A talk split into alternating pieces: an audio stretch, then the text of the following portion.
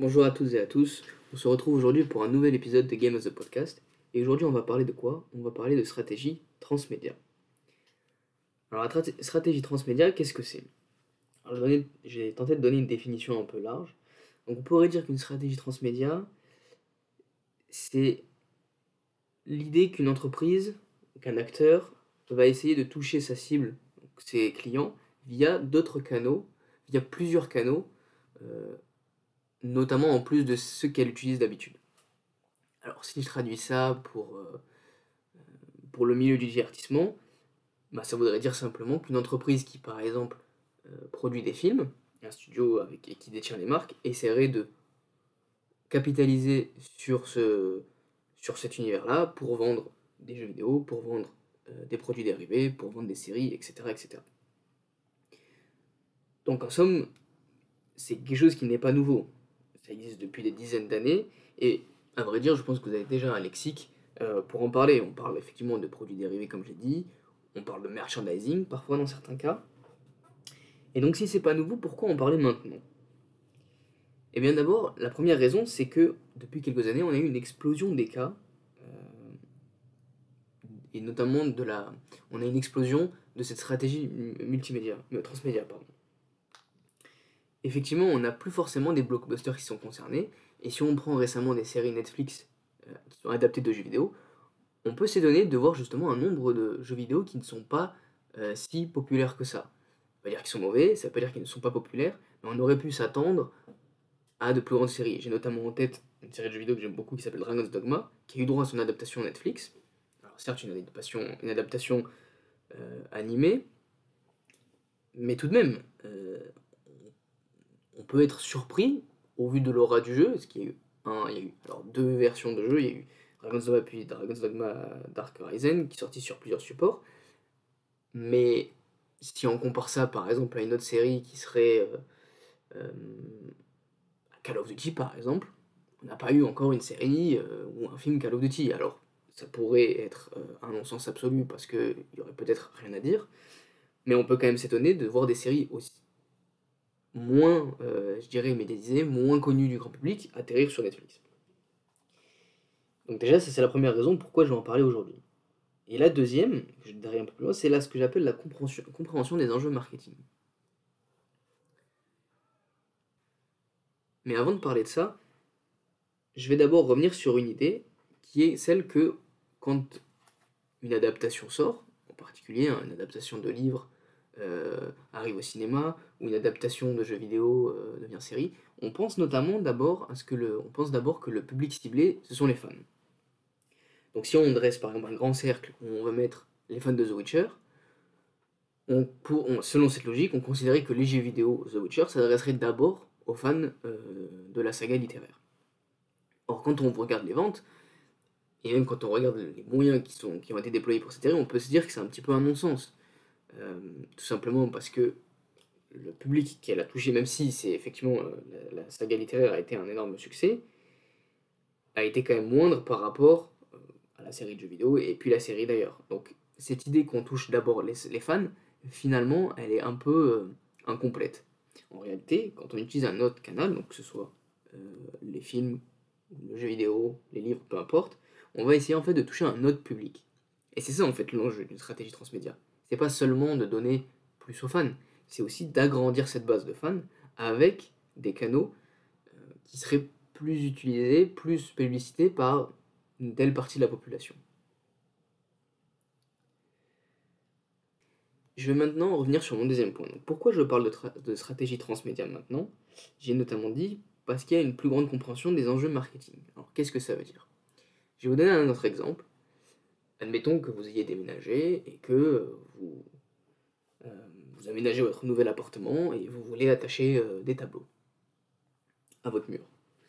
Et puis vous vous rendez compte que euh, vous n'avez pas de, vous n'avez rien pour les attacher. Et puis vous vous dites euh, ah bah tiens il va falloir que je perce le mur pour mettre un clou et attacher mon tableau. Et donc là, spontanément, on pourrait se dire bon bah cette personne-là a besoin d'une perceuse. Et donc après on va discuter sur quel type de perceuse il faudra à cette personne-là. Or là, on est déjà dans une, euh, on est déjà parti dans une direction qui n'était pas forcément celle recherchée par notre, euh, par notre situation. Dans le sens où la personne qui veut accrocher son tableau, elle ne cherche pas nécessairement à acheter une perceuse. Ce qu'elle veut, c'est pouvoir accrocher son tableau. Et quand on, garde ça en tête, on commence à comprendre que la perceuse, c'est simplement une des réponses à laquelle on pourrait adresser ce problème-là. Mais on pourrait très bien imaginer que cette personne n'a pas besoin d'une perceuse, mais elle a besoin d'une personne qui vienne chez elle et qui perce le trou, alors que ce soit avec une perceuse ou autre chose. On peut imaginer aussi que cette personne, finalement, le tableau étant léger, elle puisse utiliser de la pâte à fixe ou autre, peu importe. Euh, l'idée c'est pas que ce soit euh, matériellement faisable, mais l'idée c'est de vous c'est juste, c'est de comprendre que raisonner en se disant que la personne a besoin d'une perceuse et non qu'elle ait besoin simplement d'accrocher son tableau, c'est déjà en fait aller trop vite dans une démarche marketing. Et quand on prend du recul, on se pose la question, ok, bah, comment on peut aider cette personne à accrocher son tableau? On va effectivement garder la perceuse comme une des possibilités, mais on va aussi étudier d'autres possibilités. Et faire ce travail-là, bah, c'est se mettre dans une démarche marketing. Et c'est exactement ce que fait le transmédia. Pourquoi? Si je l'applique au divertissement, et je vous donne une autre situation, euh, on est lundi soir, vous rentrez du travail, 18h par exemple, et là vous avez, euh, vous mangez vers 20h, donc euh, allez, on va dire que vous, allez, euh, vous avez 2 heures devant vous, vous avez 2 heures de temps libre. Et bien là, vous allez, inconsciemment ou pas, vous poser la question de comment vous allez gérer vos 2 heures de temps libre. Et vous avez une multitude de choix qui s'offrent à vous. Vous allez pouvoir, par exemple, commencer un film, voir le film de manière intégrale, vous allez peut-être juste regarder une série, vous allez peut-être simplement aller sur YouTube, vous allez peut-être traîner sur votre smartphone pendant une heure et demie, vous allez peut-être lancer un jeu vidéo, vous allez peut-être lire un livre, etc., etc.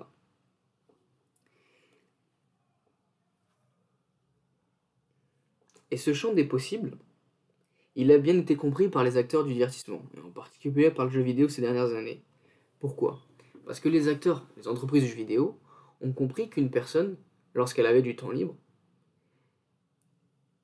elle ne mettait pas forcément concurrence des jeux vidéo.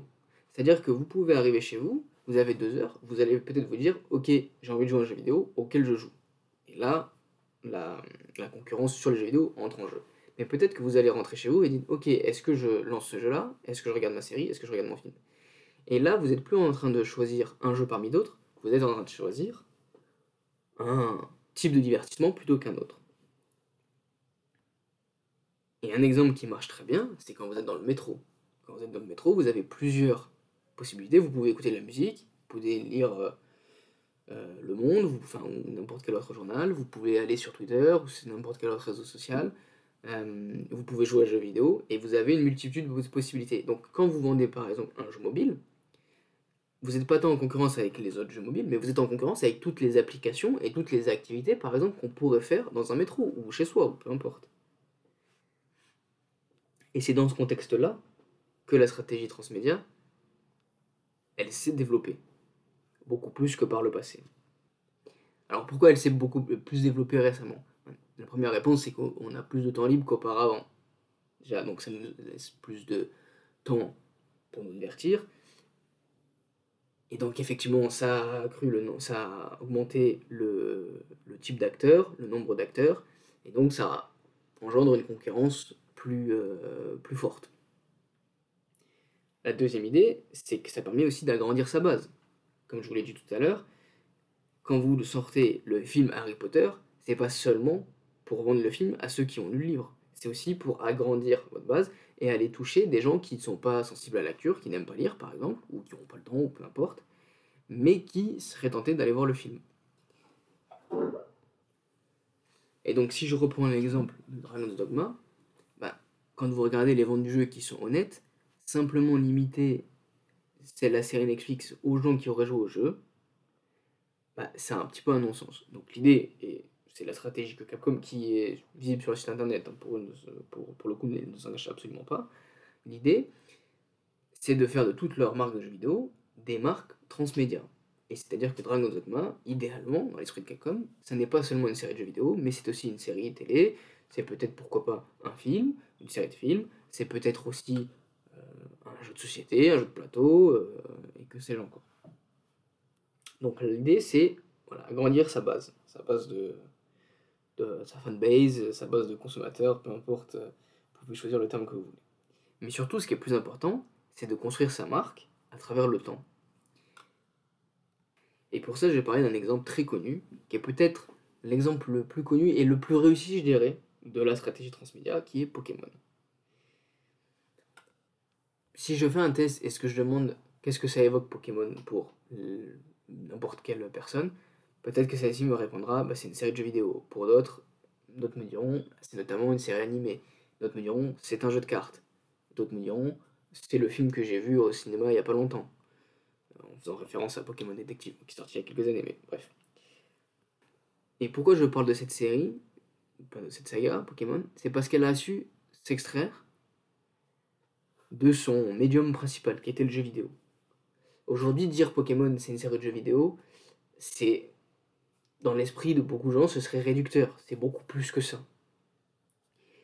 Et le fait que, que Pokémon soit arrivé avec, dès le début, hein, une série animée, un jeu de cartes, des jeux vidéo, eh bien ça a permis de toucher une base très large de personnes. Parce que, bah, je prends mon exemple personnel, quand, euh, quand j'étais enfant, j'ai pas commencé, j'ai pas connu Pokémon via les jeux vidéo. J'ai commencé à le connaître via la série animée. Et puis ensuite, les cartes. Et puis ensuite, les jeux vidéo, effectivement. Mais mon premier point de contact, ça a été des dessins animés. Qui étaient gratuits, puisqu'ils passaient à la télé. Mais en fait, ça m'a permis, parce qu'il y avait une série de télé, ça m'a permis de m'intéresser à autre chose, aux cartes, parce que tous mes copains à la cour de récré avaient des cartes Pokémon.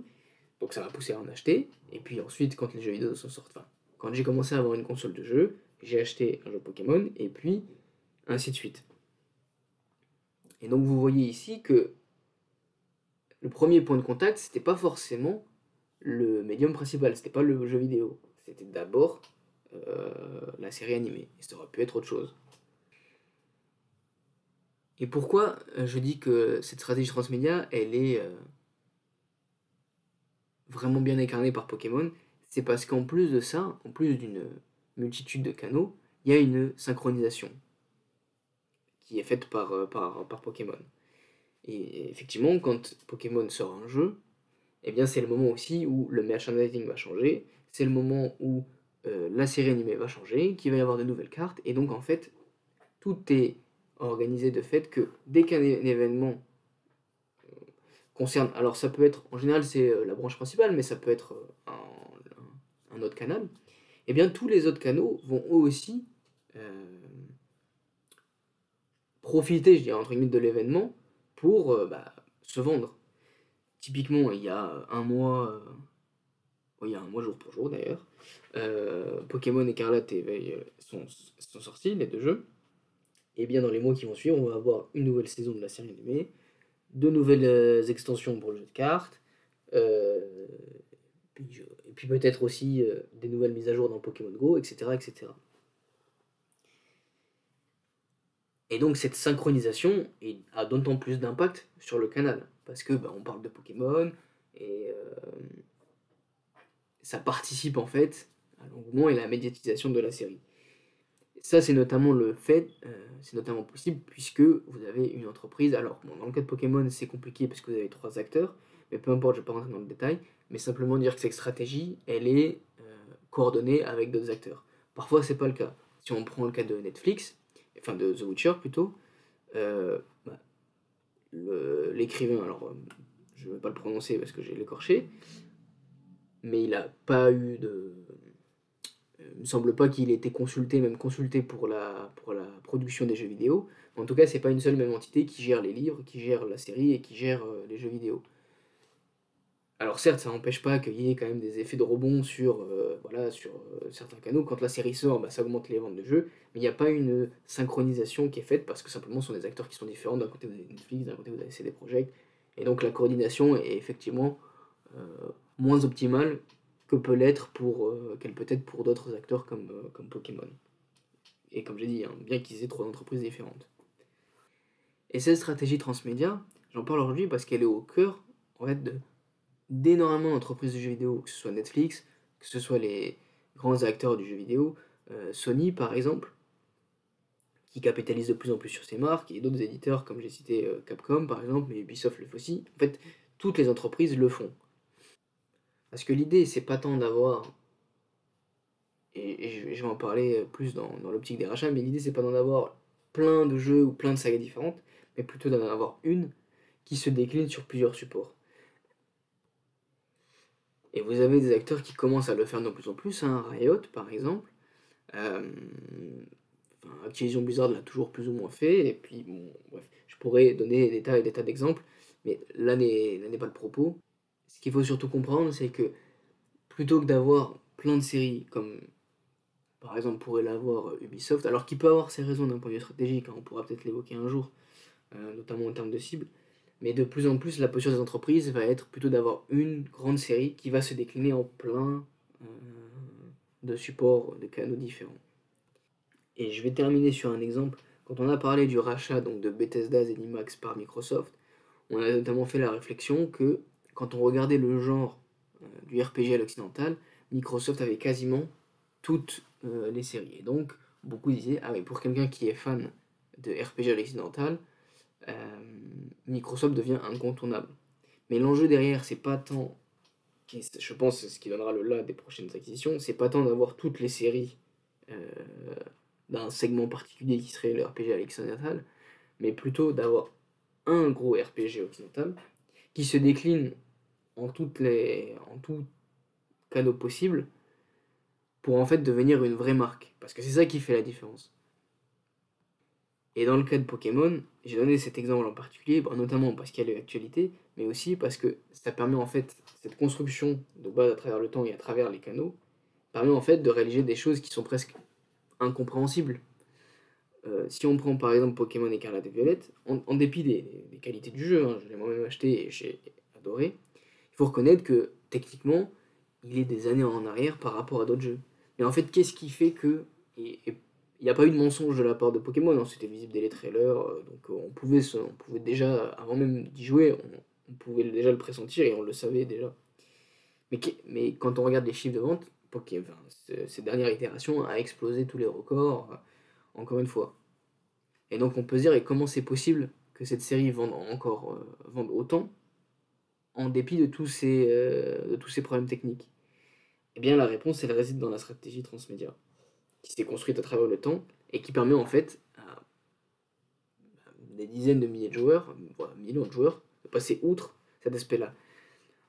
Et derrière, quand vous êtes une entreprise ou un autre éditeur, on peut donner un exemple qui est, assez euh, récent, c'est celui de Battlefield 2042. Vous avez beau avoir une saga qui s'est construite dans le temps, jeu vidéo, mais le dernier épisode s'est planté pour diverses raisons, et notamment les soucis techniques, et on voit que c'est presque un coup, euh, bah, un coup fatal à la série, puisque euh, la licence est au, a subi un, coup d'arrêt, on n'a pas trop de nouvelles, et on n'est pas sûr qu'il y ait encore une itération qui, qui va voir le jour un jour va voir le jour un jour. J'ai la répétition. Qui... Et donc,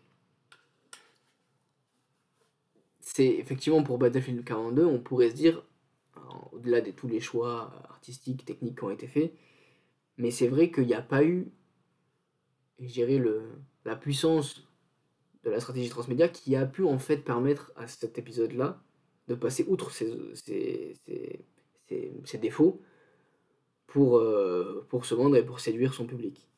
Et à l'inverse, Pokémon l'a réussi. Et une des manières de l'expliquer, bah, c'est notamment ce que je vous disais sur la stratégie transmédia. Euh, et donc, alors, en termes de conclusion, je vais conclure sur ce. Aujourd'hui, je fais beaucoup de répétitions. En termes de conclusion, je vais conclure. Non, ce que je voulais dire, c'est que pour conclure, je vais jouer un petit peu à Nostradamus. Euh, parce que je prédis mais vous allez voir que je triche un petit peu parce que c'est déjà le cas, que les prochains rachats, les prochaines concentrations dans le jeu vidéo, elles vont plutôt aller dans ce sens de cette stratégie transmédia. C'est-à-dire que si je me mets du point de vue de Sony, effectivement, comme je l'avais dit dans un précédent podcast, ils cherchent à avoir des expériences VR, ils cherchent à avoir des expériences e-sport, multijoueurs sur le mobile, qui reste du jeu vidéo, mais surtout, euh, une des orientations de l'entreprise, ça va être de d'être de plus en plus sur du transmédia. Alors Sony est effectivement présent sur d'autres secteurs, euh, mais je ne serais pas étonné qu'un Microsoft, par exemple, rachète d'autres entreprises du divertissement, non pas simplement pour mettre la main sur euh, des clients déjà acquis, mais plutôt pour construire des marques euh, à travers le temps. Et à vrai dire, ils le font déjà un petit peu avec Halo. Hein. Ils la déclinent en tout un tas de, de supports. Mais voilà, je serais pas étonné qu'un jour Microsoft rachète un studio de cinéma pour euh, bah, voilà, prendre le relais, faire des films Halo, faire une série. Alors c'est déjà le cas, mais ils sont pas propriétaires de Paramount. Donc ça pourrait. Euh, alors je dis pas qu'ils vont racheter Paramount, mais disons que c'est des orientations qui pourraient se faire et qui seraient pas, euh, qui seraient pas étonnantes au vu de ce qu'on a dit sur la stratégie transmédia. Et surtout, c'est que pour certains acteurs, elle va dans ce sens-là. Si vous prenez euh, Embracer Group, effectivement, ils ont racheté énormément euh, de studios de jeux vidéo, d'éditeurs, mais ils ont racheté Dark Horse, Dark Horse, qui est un qui est un éditeur de comics, c'est le troisième plus gros après DC et Marvel, donc c'est pas rien. Et ils ont aussi racheté Asmodee, qui est le leader mondial de, des jeux de société, qui est un acteur français, qui était le leader mondial, enfin qui est toujours d'ailleurs, leader mondial des jeux de société. Et donc, effectivement, euh, bah, l'idée c'est de, de, capitaliser sur un secteur qui marche bien, qui est le jeu de société, mais on peut aussi imaginer à l'avenir euh, que, que le groupe Embrasseur va capitaliser justement sur ces différentes acquisitions pour créer des marques euh, plus fortes et qui ait développé de vraies stratégies multimédia. En attendant, on, aura le temps de on aura le voir venir. Puis je vous souhaite de joyeuses fêtes de fin d'année, et puis j'espère dans pas trop longtemps. Salut